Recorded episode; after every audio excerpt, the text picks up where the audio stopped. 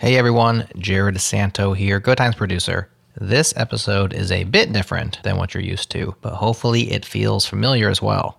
We are helping our friends at Grafana Labs produce a podcast all about observability. It's called Big Tent and it's hosted by Matt Toback, Tom Wilkie, and Go Times' very own Mat Ryer. So, today on Go Time, we're featuring episode 6 of Grafana's Big Tent, where both the Mats talk with Nayana Shetty from LEGO Group all about observability strategies that work. Go Time returns to its regularly scheduled programming next week when Ron Evans travels back from 2053 to warn Matt and Natalie all about Go's future. Okay, Grafana's Big Tent. Here we go.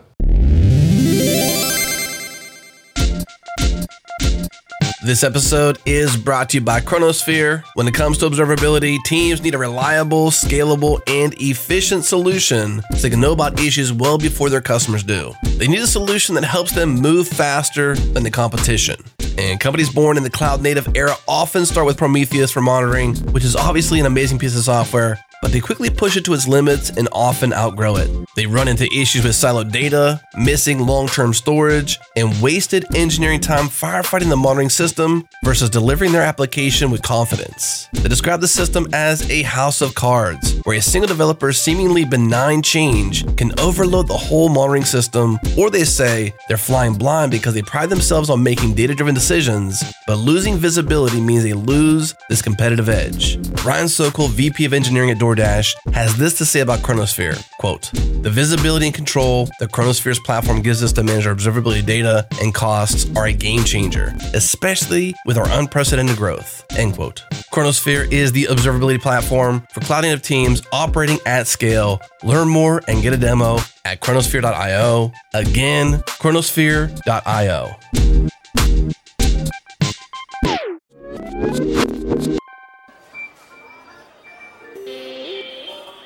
Let's do it. It's go time.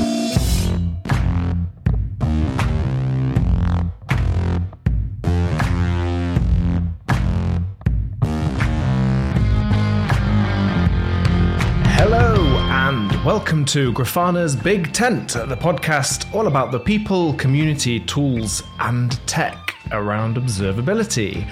I'm joined today by it's only Matt Toback. Hello, Matt. Hi, Matt. What do you mean only? Yeah, no, it's just understated, isn't it? Just I can't believe it's you, really, in a lot of ways. You could say it's how you say it. It's not what you say. You say, I can't believe it's you. You're here. Oh right, okay. I can't believe it's I can't believe it's you. Or you're like, you're here. You're here.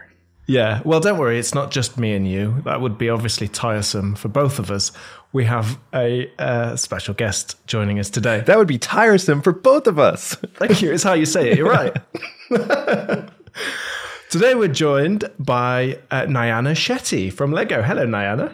Hi, Matt and Matt. Yes, just one would suffice. We'll share it. Happy to share. Um, and you are a principal engineer who loves talking about SRE in microservices, right?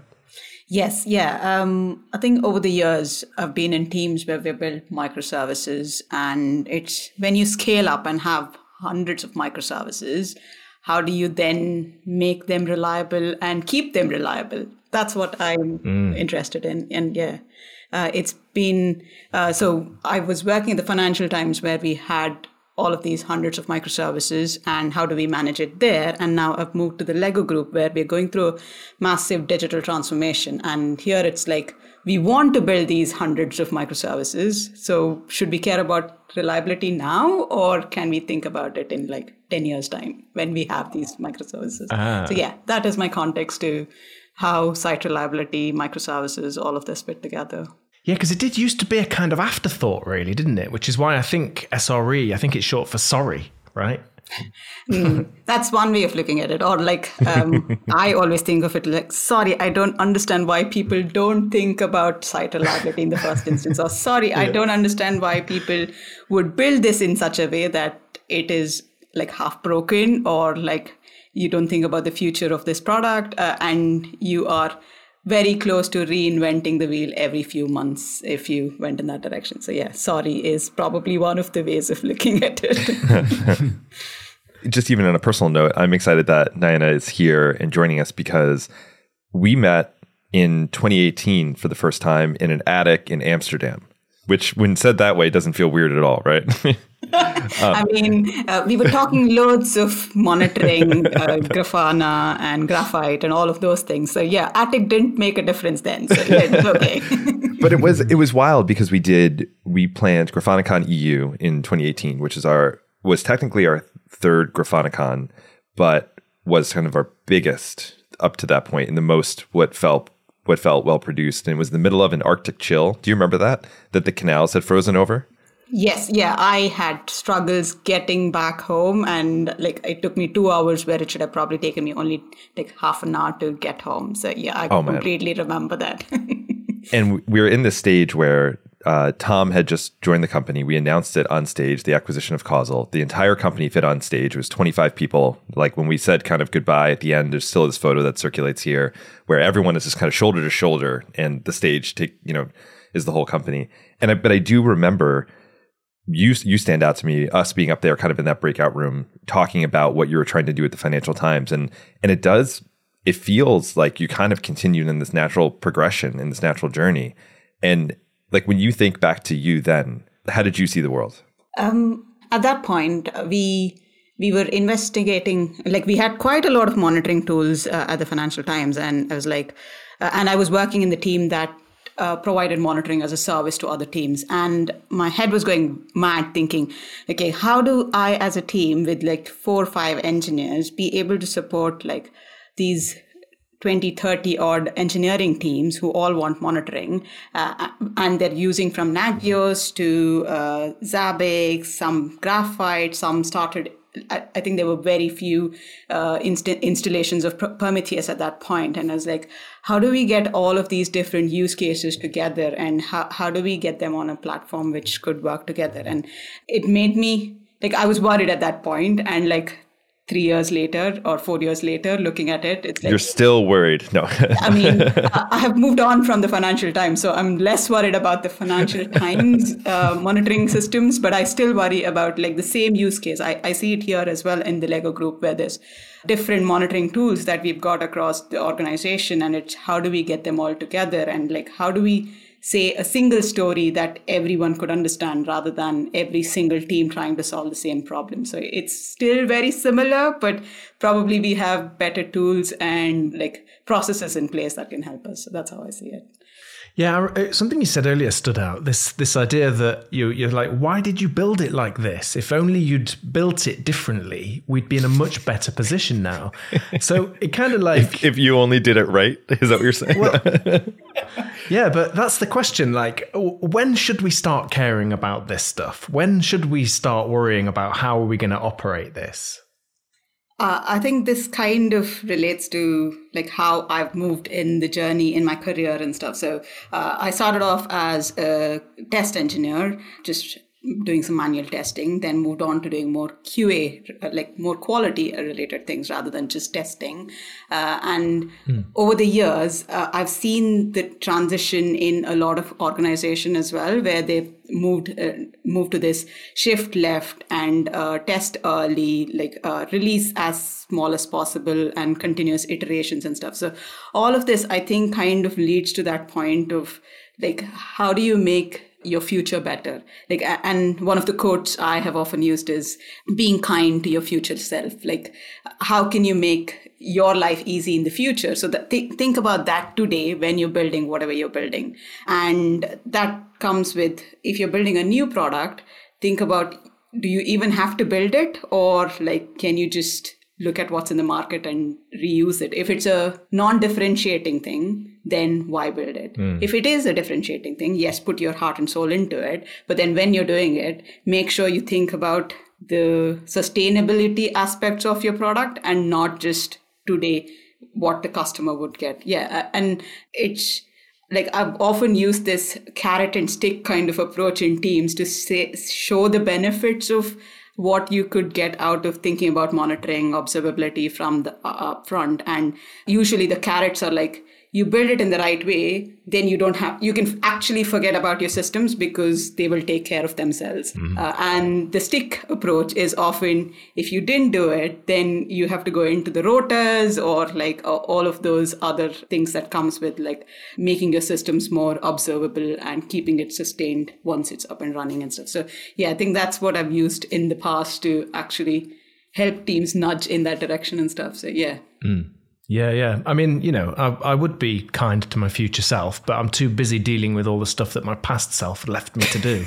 So I don't know. But yeah, I think so. That's the thing. If you think about how it's going to be, where it's going to be running, like the realities of that, if you think about that, the, the earlier the better, almost, isn't it? So, yeah. it is that and it's also that yes you are fixing things from yesterday but if you don't fix it and leave some goodies along with it then you're fixing tomorrow you're fixing today's problem. So you're still in that vicious cycle. So to get away from that cy- vicious cycle i think you need to actually like step back sometimes and put that extra effort. I, I remember one of the tech principles we had uh, in the financial times uh, for ft.com was uh, I've forgotten this. It's okay. No, it's okay. As we're talking about, you know, like the past self and future self, is it okay that I've completely forgotten about observability and, and now I'm just on a personal journey and, and I'm I'm thinking about all the decisions made and yet to make and and how to provide goodies for for everyone. Nayana, or for me, I don't know. I forget that part. But Nayana, the carrot and stick. Can I ask you, right? Is there been a stick that you've seen people try to use that was that just didn't work, right? Or or, not didn't work, but either was too uh, harsh or like just kind of like ill, you know, not ill intentioned, but ill executed.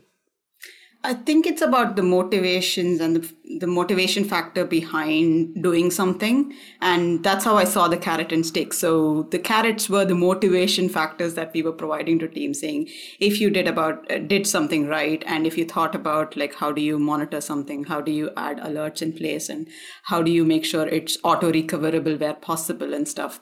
Then you don't have to worry about it, right? So uh, that is more of the motivation for the team to be like, I don't like I can be really proud about what I build and I don't have to think about it again. But at the same time, we know that every team has these deadlines to meet and uh, like there are product owners who would have their own feature sets to build. So it's that kind of scenarios where you actually still need the stick to help the teams be like, look, I mean, yes, we understand your pressures, but this is more important as well. And I did remember the quote, and it was uh, slow down to speed up, which actually, like, that was one of the tech principles we worked with.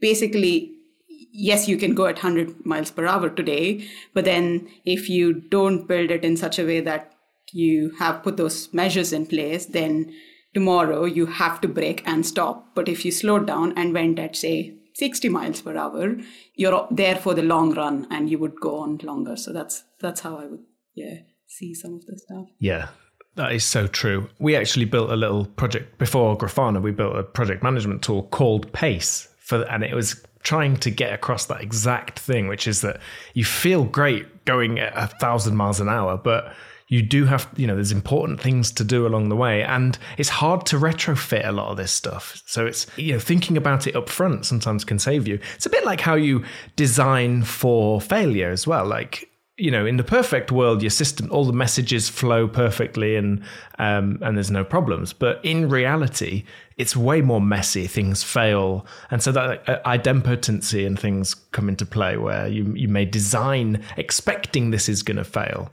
Um, Go, I do. I write Go code, and Go has error handling as a kind of explicit feature. They're values that are just returned as the second argument to functions and things like this. Um, and it, that frustrates a lot of people because you know they're used to exceptions or something that's just sort of automatic. But it forces you to think about what's going to happen if this thing fails, and that's a great discipline to get into. And I think it's a myth to think that your system won't fail. Yeah. Like always build your system in such a way that it will fail. It, Yeah. If it doesn't, then you have a problem. Yeah. so make sure you add those checks in place. So when it hmm. fails, it can smoothly recover and all of those. Yeah. Yeah, and I know I know some companies that have that as part of the proper sort of testing approach is they'll literally things will break on purpose and you know it's a first class concern that they have. And it is that thing of yeah, don't ex- you know, of course like I don't know. Is it just ego that people think I'm I'm so good? I'll write this. It's going to be great. What's going on? It can't be. That, honestly, it can't be. Right? Like we all we've all known and experienced it enough. Yeah. Do you think? I don't know, but the thing is, when I'm writing code and it doesn't work, I've it's it's shocking how quickly I'm like there's something wrong with the processor. My the pro, the processor is not working or physics has changed. That's why I'll go to physics has changed before it's my fault. But turns out I just did a capital letter where I shouldn't have. I I think uh, like I've been in teams where they do pairing and like those mobbing sessions and stuff, and um, like they have kind of helped in like sense checking people's egos a bit and be like, I'm not the best. Um, And when two people talk about it, I think it does help think, okay, there is a reality that we live in, and this is what you need to consider.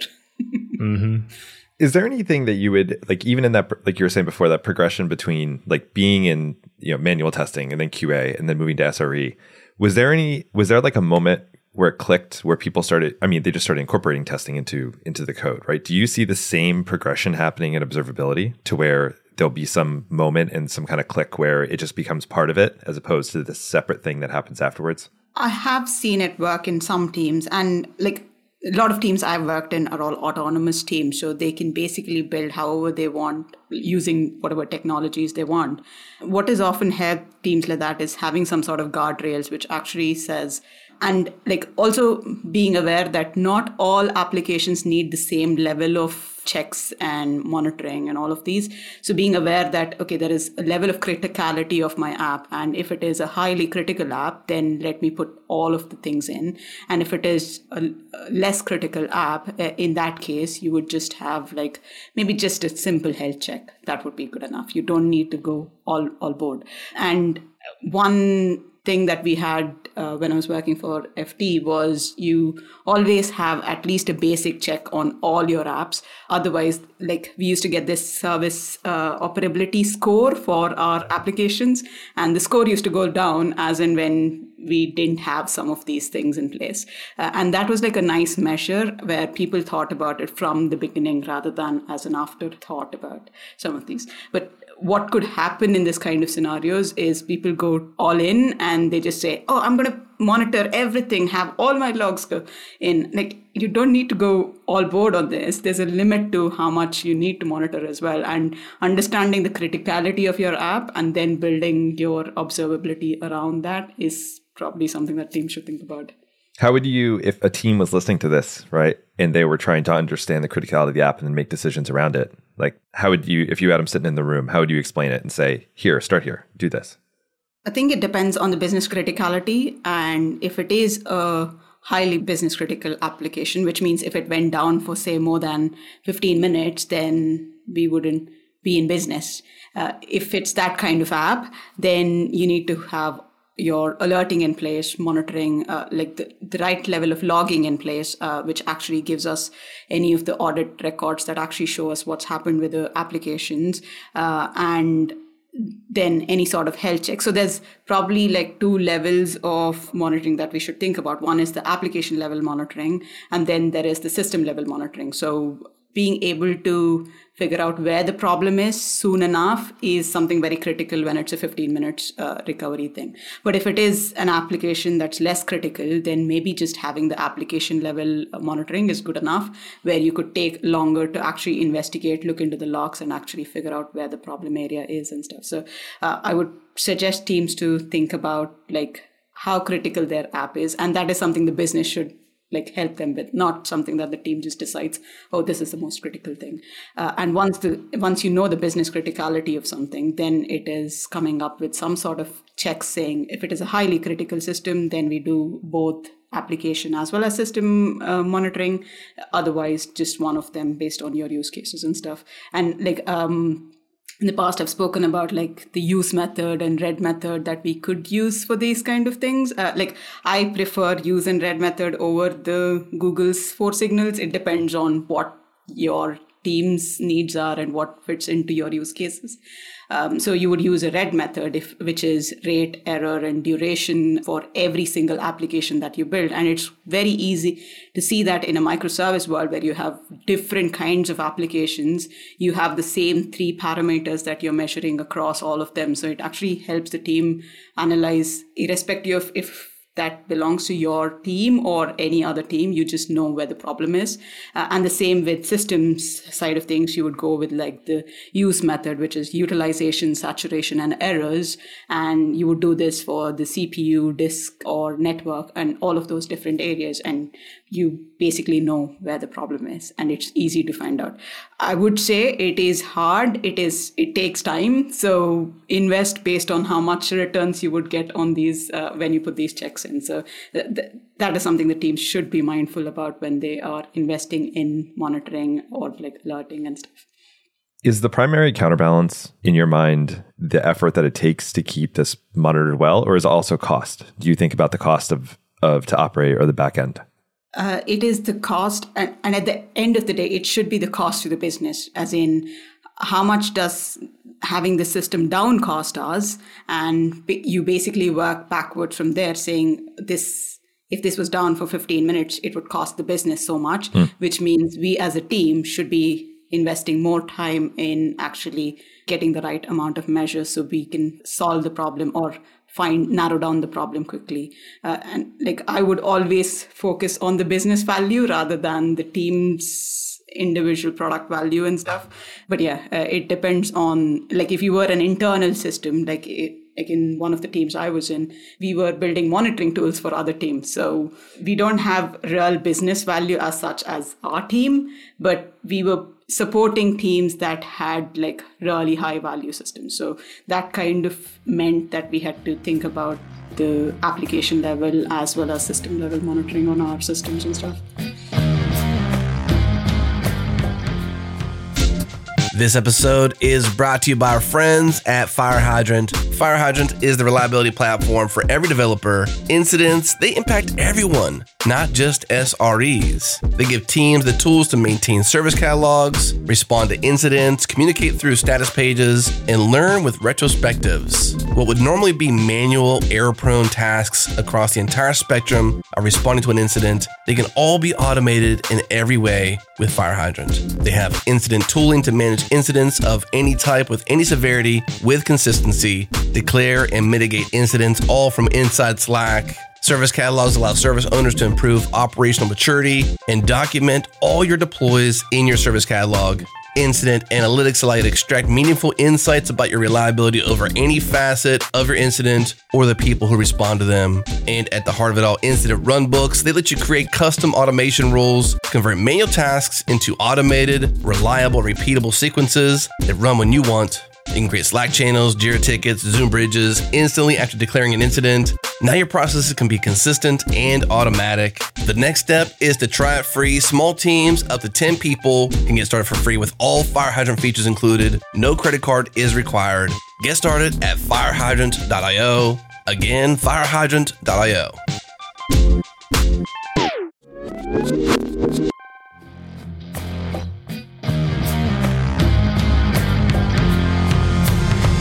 I love that advice of pay attention to the value you're going to get from the effort that you put in. When I, I like mono repos, mm. I just like to put that out there. I love mono repos. And the reason I like them is because you can have a pull request that has a unit test, some back end code, maybe some API changes, front end code in there too, hopefully with some front end tests maybe. And it's nice that that all gets applied to the system in one go. Does that also apply to like this sort of field, the, the instrumentation of that? Should we be having those kinds of conversations at that point so that we kind of think about it as we go?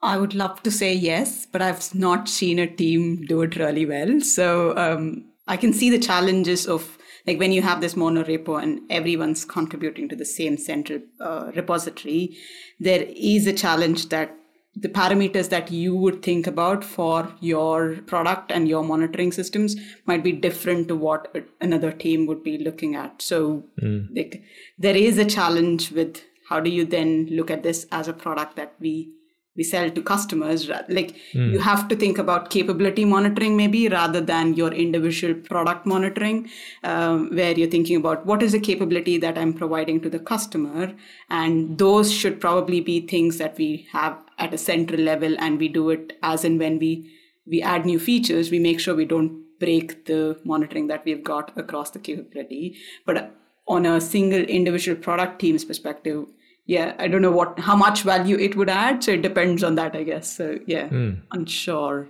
Have you seen it work uh, in in your teams or something? Well, we have at least the conversation when there's a PR for like a big feature. We will chat about it and say like what you know what do we need like what do we need from this? Like what's going on here that later we're mm. we're going to need? And it's that thing about be kind to your future selves. So yeah we but but i don't know that we've got that right yet or anything you know because in a way we don't really know what's important up front necessarily. So it's you know but but sometimes you do and i like i like that there are guidelines that we can follow uh, to give us a good foundation and then of course we're going to have to fine tune it depending on our particular case. I agree yeah. All this just, to me starts to distill down into right like it's it's some amount of like if, if you are doing the centralized monitoring right or there's a level of that right and then you have to you have to communicate this down to these teams and you have to get them to buy in right? How do you, you know what do you do that? Or, or even how would you suggest someone else do that well central teams pushing things is like irrespective of it being monitoring or anything in general is really hard and it should all always be driven by like what i've seen work uh, really well is the ones that are driven by like value add to the individual teams itself uh, so as an example when we were building this amazon linux like a base plate image that everyone could apply and they can run their own EC2 instances.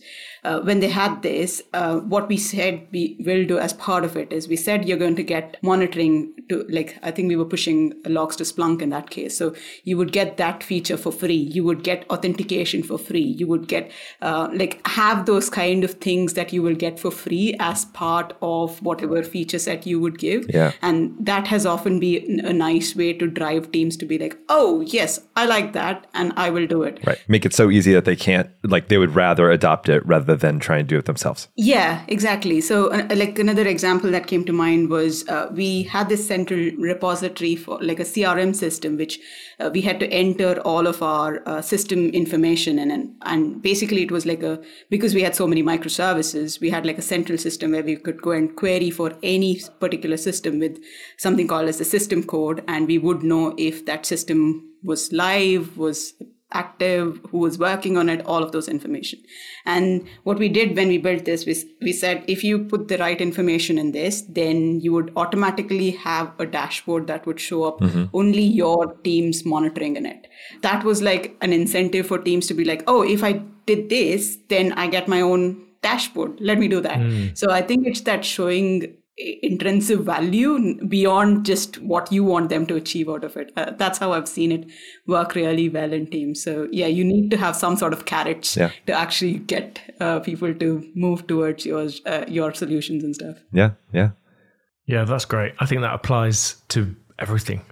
yeah, if you make it easy and, and it's sort of a no-brainer. And like one example of that is where we can like if we've got APIs, we can just instrument on those on the endpoints very easily in, in a simple way, usually with some middleware or something in the code.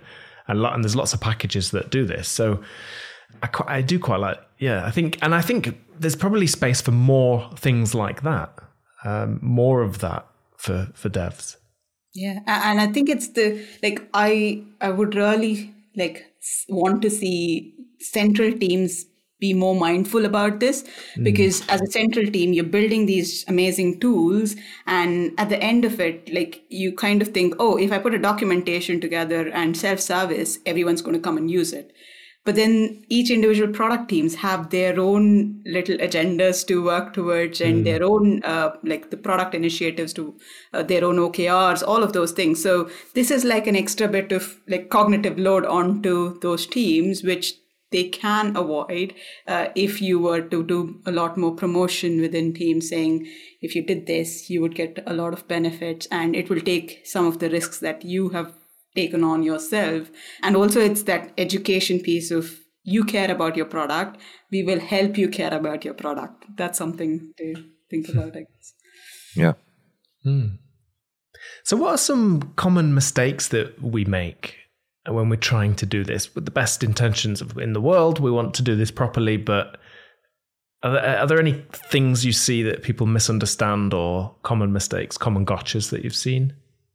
I think it's knowing how much is enough is like one of the things that I've often seen where there are teams who just put the basic thing available because it's there in a checklist somewhere and then they move on, which is probably not the best for your product. So it's being aware of the value of your product and like what is the life cycle that your product or the life journey that your product is going on. That is probably one of the things. The other thing that i have seen and i've struggled a lot with is like i mentioned about this use method and red method to actually build your dashboards. It's very hard to get like your network network related monitoring right and your um, the saturation for networks. Like how do you, how do you do that?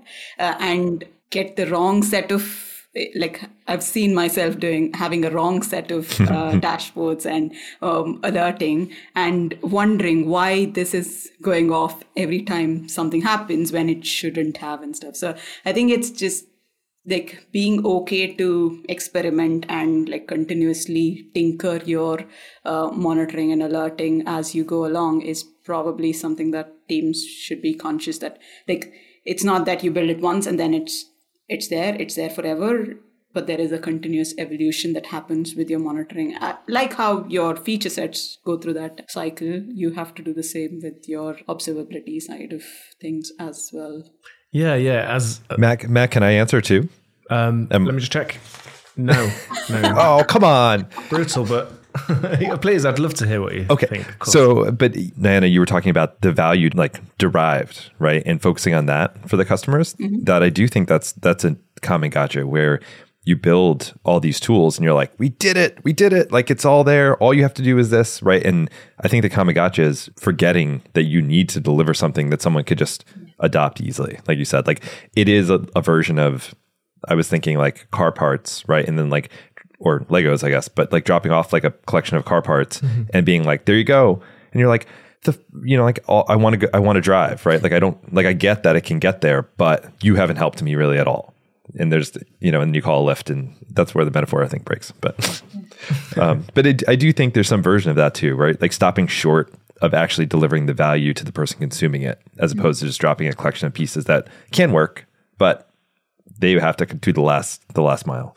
Yeah, well, that, in in a way, th- what helps that definitely is going to be this: you build it, you run it. You know, we're not throwing this thing over the wall to someone for someone else to operate, which I know that actually lots of lots of people do still do that, mm-hmm. and there's and there's a disconnect when you are yourselves kind of running it. You're the customer of that data, so a bit like when you're dog fooding software. If you write, if you're building dev tools like we do at Grafana, we dog food a lot. Like we'll use our tools a lot internally. That's how they're so good, frankly. Like because they've been, u- you know, it's not like we're imagining uh, the user of this. We are the user of it, and I think that makes a big difference, doesn't it?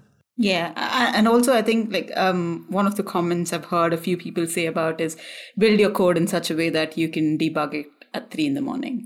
Uh, I mean, doesn't mean that you have to do it every day, but if it breaks at a time that you're not fully in focus, you still can get to it easily, and that is something which I think yeah people should be thinking about while building Yeah. their products and stuff. That's that's such a great point, I think, and that leads me on to this my next question, which is around like drills. Do we should we be doing like drills at three a.m. and living that experience to see what it's like? Three o'clock is probably taking the Mickey out of people if you were doing drills. Do people do drills? I guess they do, right? But it's probably not. It's it's not common, is it? I have seen it done. Um, and I think it's a very artificial environment where the drills happen. So one of the things that we did when I was at the FT was we had this incident drills. So basically you emulate an incident and then you go about with the team. How do you go about actually figuring out where the problem is? Hmm. So you start with like which alert it was and then look at the traces and then look at what the logs were and like you go through the whole cycle of it. It was a way to like ease the whole out of our support that we had within the organization. yeah. But at the same time, there were a lot of people who were not very keen of this, like because it's an artificial environment. Um, people felt like that is not reality, so why do it? That's because you didn't do it at 3 a.m. Yeah, maybe that. I think there's like a, a touch of maturity in actually embracing drills, like whether or not it's artificial, right? Like it's that idea, like, oh, this is this is artificial, this is dumb, you know, we don't want to do this. It's not going to be like this in real life. And then you, I think, like you think about any kind of, I don't know, like either you know team environment, or any kind of like practice that you need to do because it's more than just debugging the code, right? It's like everything is interconnected, right? And you you want to you want to be able to do some of these things more than once, so that way every time doesn't feel like you're the first time on stage, and it does it feels like you just want to be like hey like like what's the what's the right analogy to make if you wanted to convince someone to actually practice hmm. i don't know Yeah, definitely. It, it's not the same. It's not the same because you know it's a drill. Like unless unless you're doing something where you literally you break something and and it's not really broken, or or maybe it is, and you're you know doing something kind of that seems a bit extreme. But Yeah. you are. It is going to feel different. But that still doesn't mean that there's not plenty of stuff to practice, and hmm. you know, like practicing your when you practice driving you know there's an instructor next to you watching everything. That's a very strange uh, situation to be in. But but you still are like you still move the steering wheel and do the I don't, I don't drive but there's a gear stick. I know that and a horn you press the horn to go. Yeah. Horn go and then you leave that on so everyone knows you're there. I do because they need to get out of the way. Uh, I I think there's also like value in like this. The other way of looking at drills is like shadowing, and uh, when there's an actual incident, not not having just one or two people involved in it. Yes, it might be the most critical thing, but having more people just listen in and see what's happening and like just be there sometimes helps them understand. Oh, this is how I would go about solving this. Uh, looking at those people, so yeah, I think it's it's a mixture of drills and a shadowing maybe that could work in teams. I even think yesterday, and I, I realize why I'm all fired up about this. yeah, I parsed through it. um, yesterday, we did. I visited the sales team, and they were doing these workshops, and they were doing radical candor, right, which is like all about like feedback and giving feedback and getting feedback and and being able to to do it well.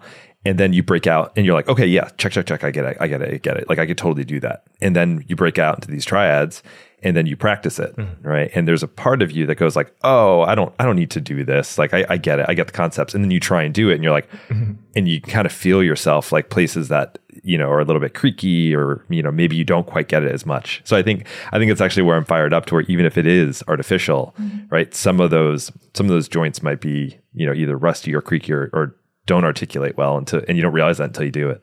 I think that was a rubbish point we, can- we can cut that. Cut cut cut. I I think it's also uh, like a good exercise to do just to test your like documentation and stuff. And like if it's if your documentation is up to scratch and like Yeah. when you've written something you've written with with good intent but when someone's actually following it does it make sense is something that the drills can actually capture and stuff. So yeah there's more than one benefit of having drills i think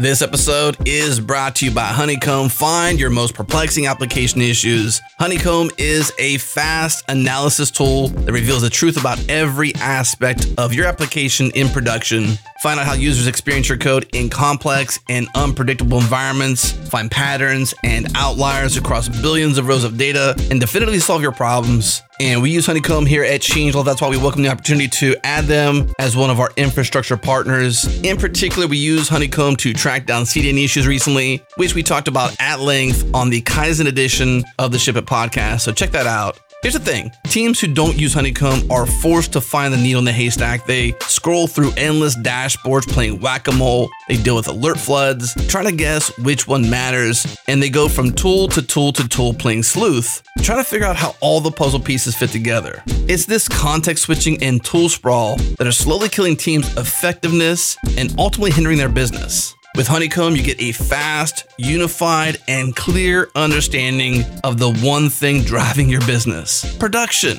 With Honeycomb, you guess less and you know more. Join the swarm and try Honeycomb free today at honeycomb.io slash changelog. Again, honeycomb.io slash changelog and by Akuity, a new platform that brings fully managed Argo CD and enterprise services to the cloud or on premise. The platform is a versatile Kubernetes operator for handling cluster deployments the GitOps way. And I'm here with Kelsey Hightower, angel investor and advisor to Akuity. Kelsey, why are you excited about Argo CD and what's happening here with Akuity? When I think about Argo CD, it represents the transition from traditional CI CD. You know, you have the big server with a built in workflow engine, and you can only do what that system can do, whether it's Jenkins, whether it's Spinnaker, you name it. Those things are tend to be all-in solutions, and they're all predicated on having like their own built-in workflows, UIs, and ways of doing things. And then when I think about kind of the Argo CD, that whole open source movement, kind of backed by the ideas we saw in the Kubernetes world, which was each of those steps is nothing more than just a step in a workflow. And after 10, 20 years of doing CI CD, how best to represent those steps? And it turns out this whole container thing is probably the best way to have little snippets of logic sit at each of those steps in the workflow, and then you can kind of exchange them and share them to build any pipeline you want. So the way to look at this is Kubernetes has never had a workflow engine or tool. And so when you think about kind of Argo workflow or Argo CD, which is kind of a specialized workflow, kind of attacking the how do you roll out software problem, that's the way I would think about it. So if you're all in on Kube and you like the Kubernetes ecosystem, then you kind of have a choice of workload types. And I would probably just say it's another workload type you can put in your toolbox. So if you got something that can benefit from a workflow engine and reuse the logic that you already have in containers, it kind of feels like the perfect fit. The perfect fit. All right. Thanks, Kelsey. Well, the next step is to head to akuity.io slash changelog. They are inviting all of our listeners to join the closed beta. Again, akuity.io slash changelog. Links are in the show notes.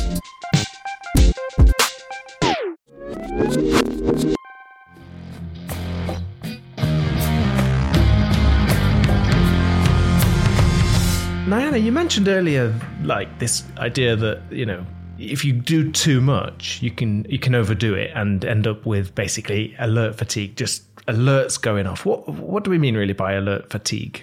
I'm going to give an example so people can relate to it. Um, I was in one of the teams where we used to get close to 1,500 alerts on a weekly basis, Ooh. and uh, this was for like we we had around 80 odd microservices. So it wasn't like just one microservice or anything. But then my team was like three people looking at this. And it's at that point which you realize that are they actually looking at this thing or is it all just being ignored as uh, like just noise let's just ignore it mm. uh, and i think it's that point where you you start ignoring your alerts is where you've gone to that stage where you can't take any more alerts so you're you're fatigued with the whole alerting itself. And i think it's it's better to have less alerts for the most important things rather than have too many and try to dist- uh, like filter it out.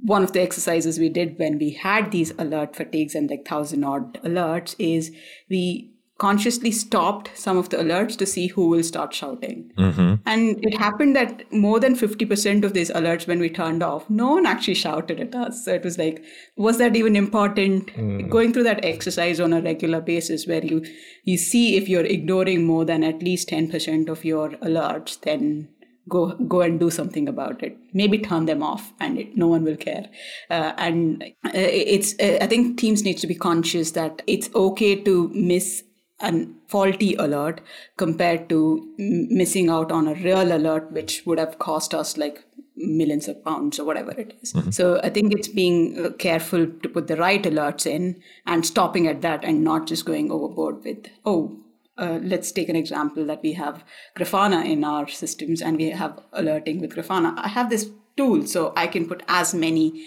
uh, alerts as possible not going wild with it but actually like knowing where to stop that, that, that's how i would describe this whole alert fatigue and it's with time it does happen with teams so it's it's worth going back and auditing them and making sure you uh, keep them clean as uh, like as much as possible I wonder if you could do a um like what what would be like the equivalent of a bug bounty for alerts? Like how do you incent people to go and and clean those up and, Oh. and celebrate being like they're gone?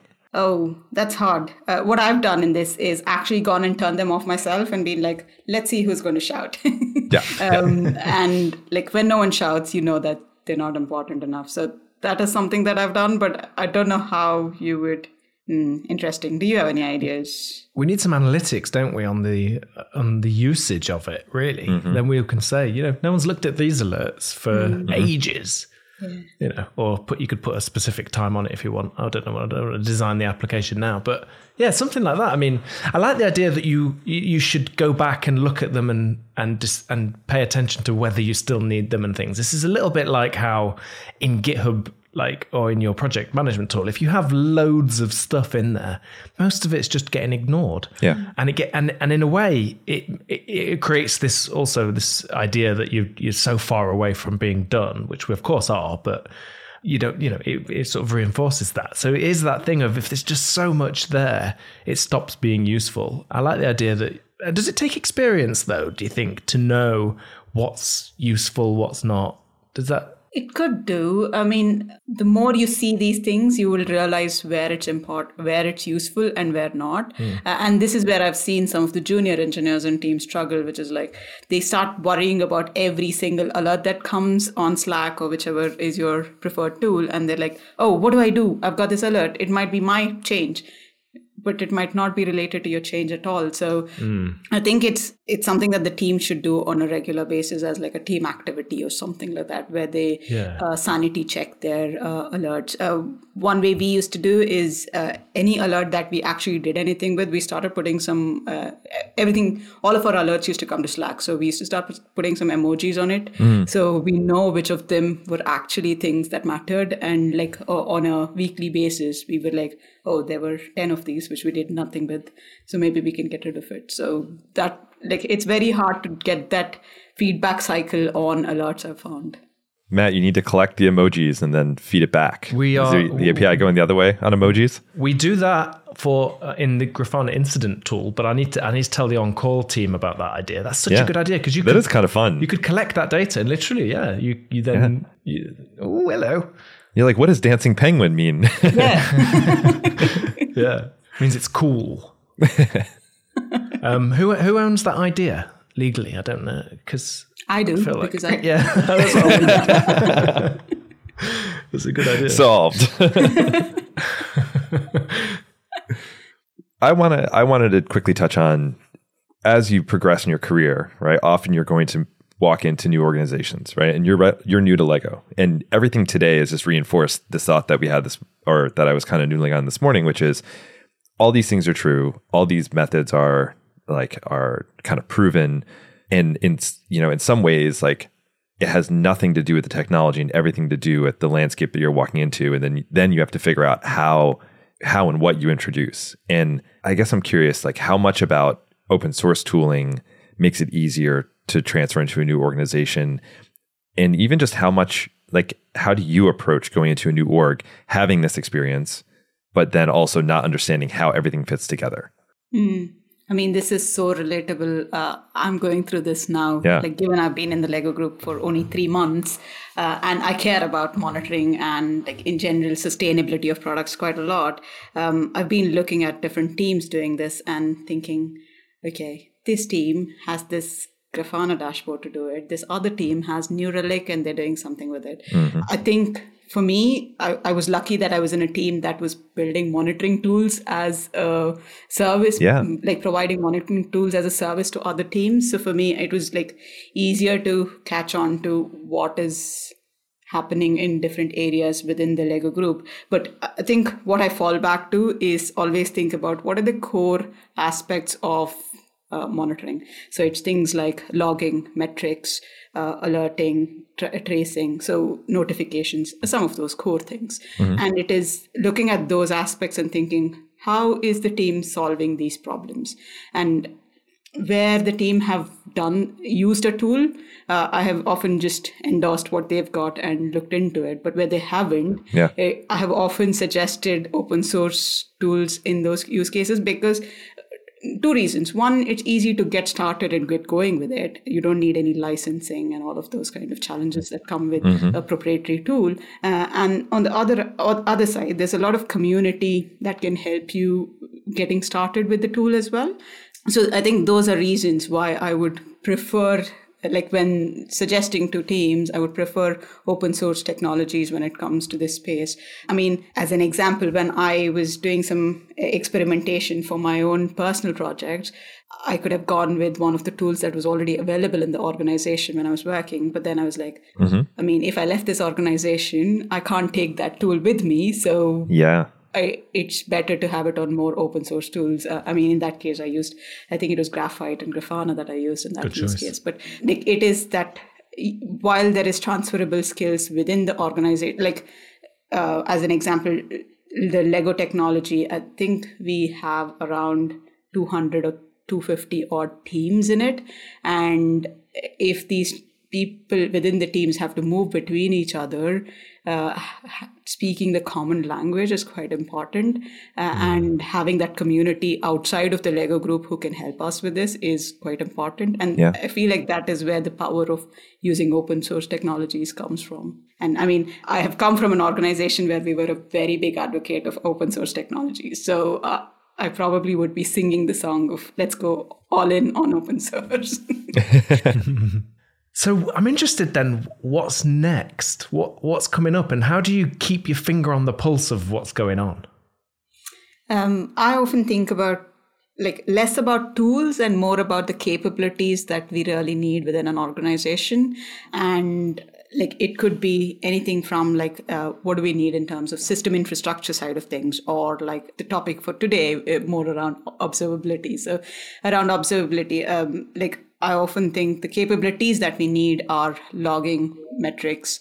And like an organization can I- invest in having multiple tools for the same thing or it could be one tool that does all of it. It depends on the kind of organization you are. So i have often leaned towards like what's happening in like the DevOps communities or like in the monitoring communities uh, to actually get insights from them saying, oh, there's, I think two years ago was when I was introduced to uh, Loki, uh, which is the logging tool. And I got super excited about this mainly because we, we were using another logging tool within the organization which was super expensive. And like do we use this super expensive tool which has some bells and whistles which we don't use or can we go with something like loki? Uh, and it is finding out capabilities that you care about and looking at what is happening in that particular uh, market and stuff. Within the monitoring space l- logging i think my uh, preference within logging would be like if you are in the AWS land, then something like AWS CloudWatch or like Loki, Splunk. These are a couple of to, uh, tools that I have used in the logging space. Y- you can use the same kind of tools for metrics as well, but there are better tools for metrics like Prometheus is really good or Graphite, which again, like I have uh, spent quite a lot of my career in graphite, so I probably have a preference in this space and see what innovation is happening in the graphite space. But yeah, uh, Prometheus is probably another one which is really good in the time series database uh, side of things.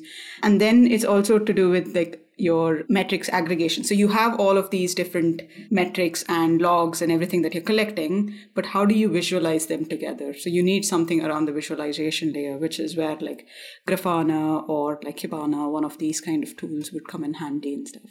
Uh, and finally, I think it's the whole you're doing all of this because you want to alert things. So what do we have in the alerting space? Thinking about like, do I use like Slack notifications? Do I use email notifications, SMSs, pager duty, whatever? Uh, and it's just making sure you understand the capabilities of what you're trying to solve and finding core products in each of those areas. And it could be the same product that solves everything, or it could be different products. And yeah, I tend to lean towards communities and uh, conferences to actually figure out what is hot in the market and in places. Yeah. And what I really like about this is like that's all kind of like through the lens of at least the way that you think about it as like what are the problems that you're trying to solve for the for the customer, right? And then what is the value that you're trying to provide? So even at that point, like all of these can become sort of like it's not interchangeable, but you can solve the problem in 400 different ways, mm-hmm. right? And and I just really like that you start with it feels like you start with that approach to say like what do you actually need to do? What do you need to protect?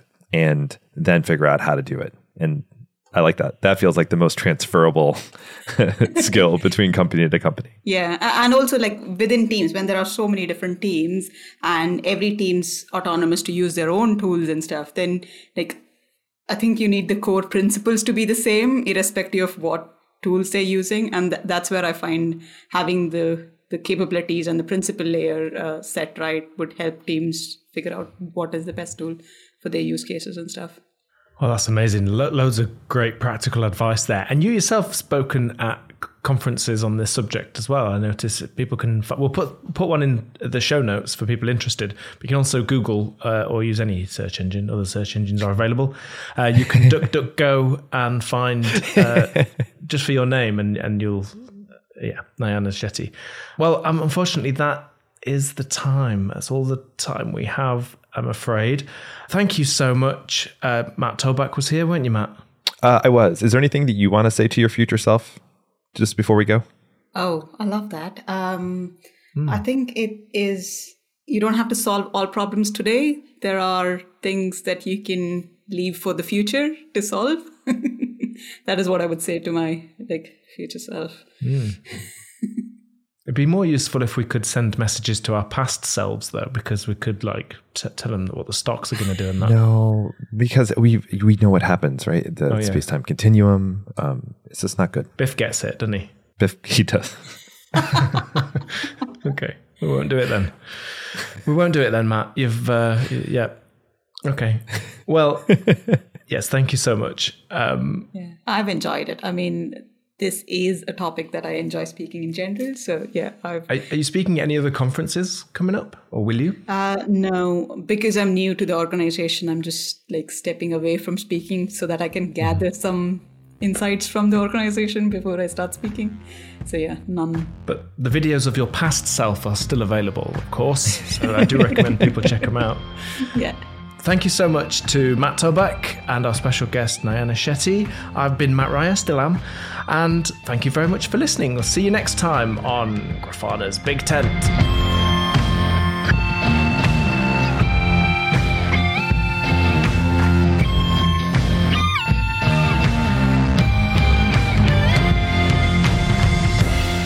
Have you learned that? Have you learned how to play the riff? I, ha- I have not yet, oh, but okay. I have time. You, just, you, should yeah, let, you should let it. I'm gonna on the airplane to uh, to Whistler. I'm gonna take the bass out. my my seatmate won't be terribly happy with that, but please put your seatbacks and bases away.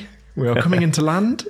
you could you could do upright in a seat, maybe. Oh yeah, you'd have to get a ticket for the for like a double bass. Boom, boom, boom, boom. But you could also do like Seinfeld links with it. You could be like uh, make a little joke, a zinger to the uh, one of the staff, and then ding, bow, blow, just do a bit of bass. That'd be good, wouldn't it? Yeah, that would be nice.